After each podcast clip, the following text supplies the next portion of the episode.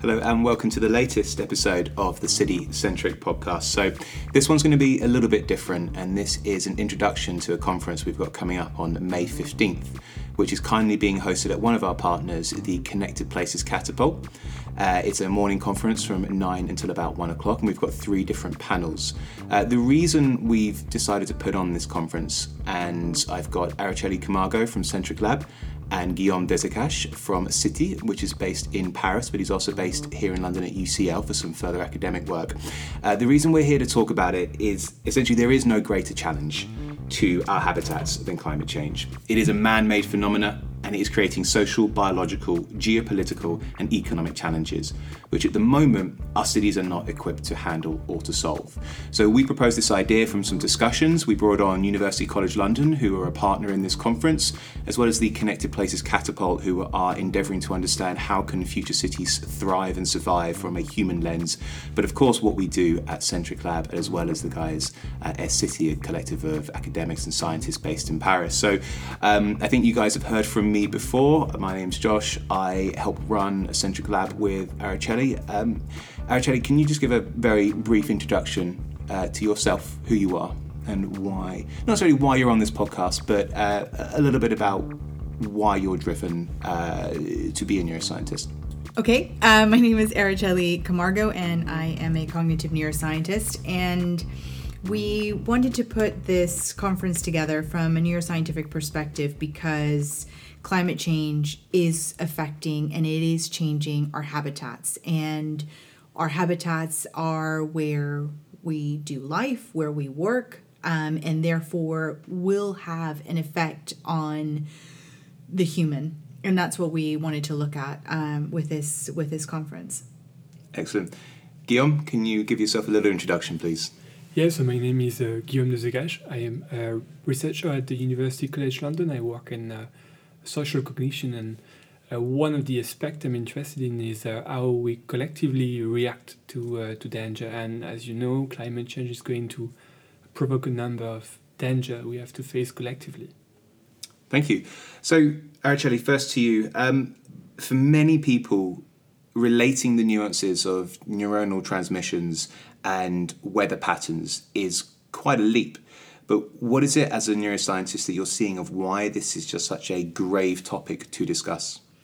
Yeah, so we won't get down to the neuronal or cellular level just yet. Um, what what I'm observing based on the research that we're doing is that climate change has a potential, as I said, to change our habitats, specifically causing the displacement of people. And that could have a consequence on our sense of home, our sense of place, and our sense of self. Um, firstly, through the grief of losing a habitat that you might have been um, in relationship for a very long time. Secondly, the anxiety that is felt on the lead up to the tragedy. So there's um, studies in Australia looking at both the grief and anxiety being experienced by farmers as they slowly see the um, their habitat being eroded by drought. Um, equally, if you experience um, climate change through a flooding event or a hurricane or an earthquake, there is PTSD potentially on the other side.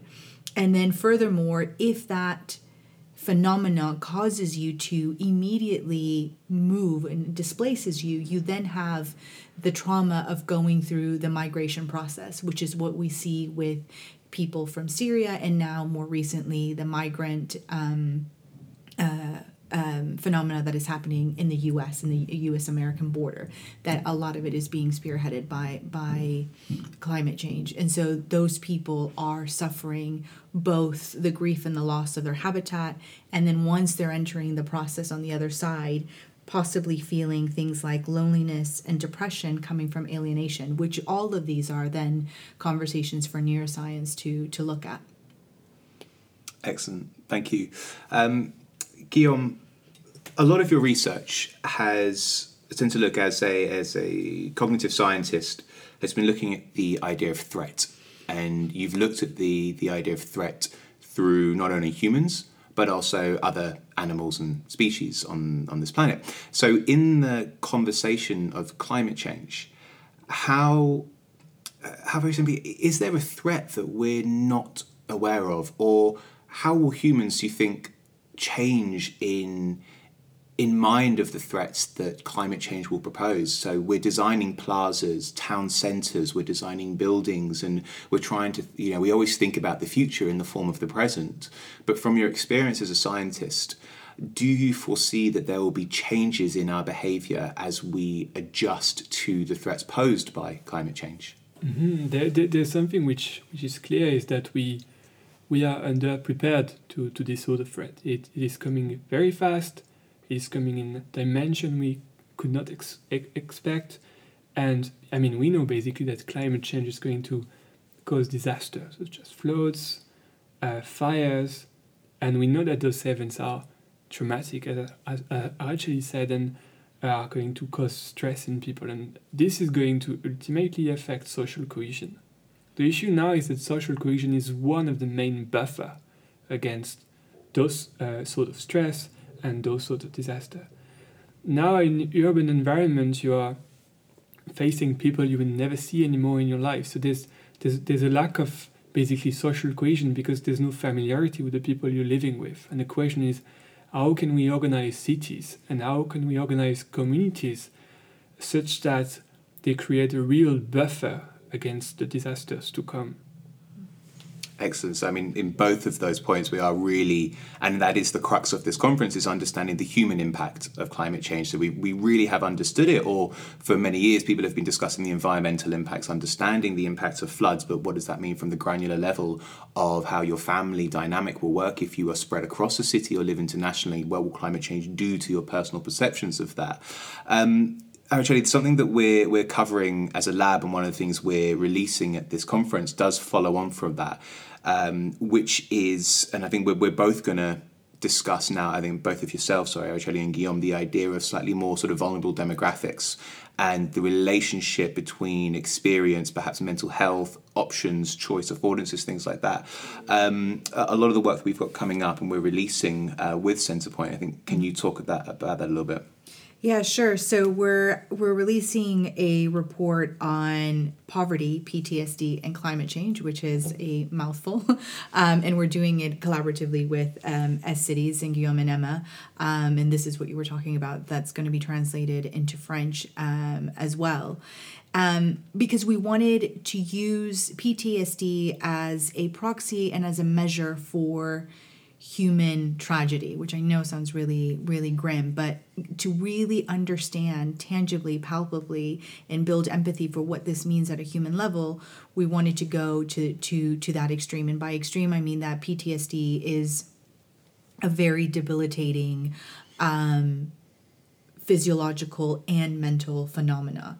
Um, it opens you up to chronic illnesses, um, and it opens you up to a long-term battle with um, with mental health. Because at the moment there is no cure for PTSD, and the reason we wanted to look at poverty or people that are suffering for poverty is that they are they have as guillaume says they have less buffer they have less ability to be able to mitigate so as we are seeing more extreme weather that you have maybe a prolonged period of time or even a short period of time of colder weather. How does a poor family mitigate that if they don't have the resources to it? Because maybe they live in housing that isn't properly insulated or they don't have the monetary affordance to just turn the heating on.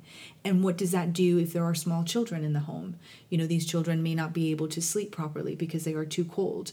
Um, and then how does that further on their reflect in their in their day to day um, and we wanted to illustrate that because what we're going to see is that we can't talk about inequality in cities or inclusivity in cities now without looking at it from a climate perspective.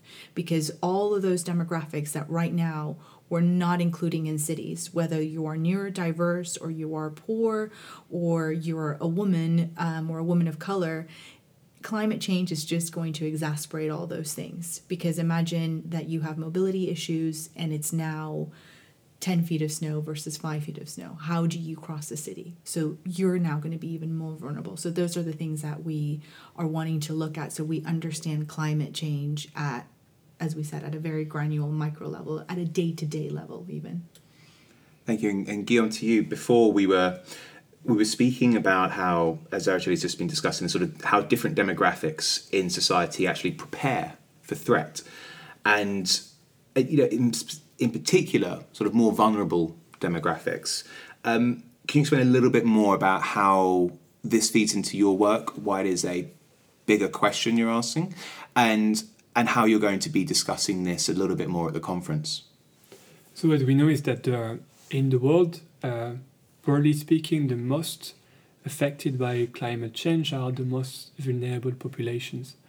And the question now is whether the, the sort of segregation that you can see in city does would, would that be even more affected by, by, by this pattern?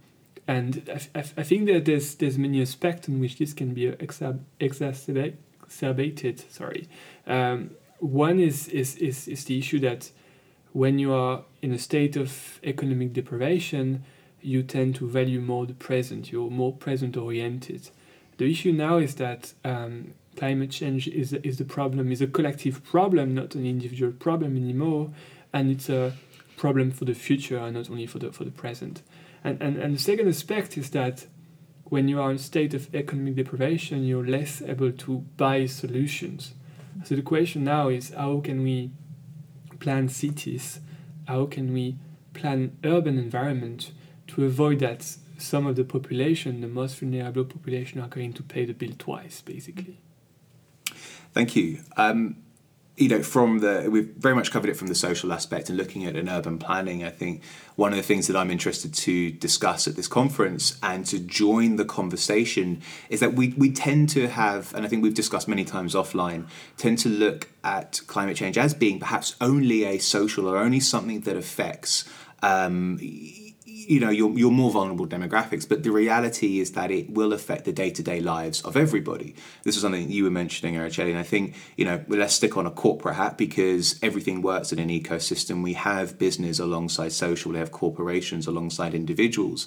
And I think one of the things that we're going to discuss at the conference is the relationship of um, the real estate investment industry as well. So, what does it mean to have a building where workers are arriving from more congested or delayed journeys? What does it mean for extreme weather on their stress response system? And you know, when we're questioning this in the con, you know, the the conversation of the future of work, something that every company is sort of contriving to find a solution within, the sensitivity towards stress and impacting those kind of higher cognitive functions does mean that you know we're, we're walking almost like a you know use the boiling frog analogy um, uh, previously, Jelly, to to discuss actually are we sitting here ignoring the reality um, that's facing us that we want to achieve these great heights, but we're in a process of not being aware of the subtleties. And so, climate change isn't about mass flooding necessarily, isn't about hurricanes. It will be the slow iterations of how we do our work day to day to day. So, it is, a, you know, at the moment we're about adaptation, but we're also about mitigation and the human mitigations that need to be put in place. So, that's that's certainly one topic that we're going to be covering at the conference. Um, uh, I mean, I, I, can discuss this, Araceli, if you have anything else to say, but one of our projects with uh, Centrepoint there is a report that's going to be released, and we're first uh, launching at the conference.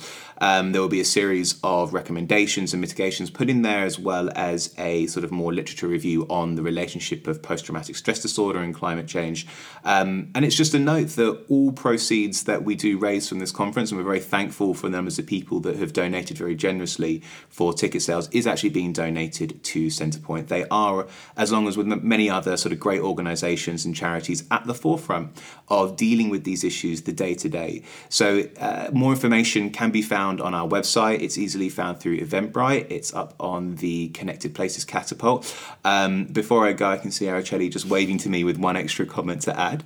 Uh, yeah, just to support why we're looking at Centrepoint, when we were doing the research for um, PTSD and um, poverty and climate change, um, when cities are looking at disasters they never include the homeless. And that is something that needs to change because, as we saw with recently in Chicago, all of a sudden there was an entire population that we didn't know what to do with. And and part of looking at Centrepoint is that they are dealing with very vulnerable people, the young, and also people that are that are homeless. Even more reason to start making a difference. So, um, once again, if you are interested in coming to the conference, uh, tickets available on uh, Eventbrite. You donate what you want. You can donate 50p, or in the case of some people, you can donate over £100. And we thank you very much to those people that have done that. Um, do get in touch with us at hello at thecentriclab.com if you have any questions. Uh, right now, all I can say is thank you to Araceli and Guillaume for coming on the podcast. Thank you. Thank you.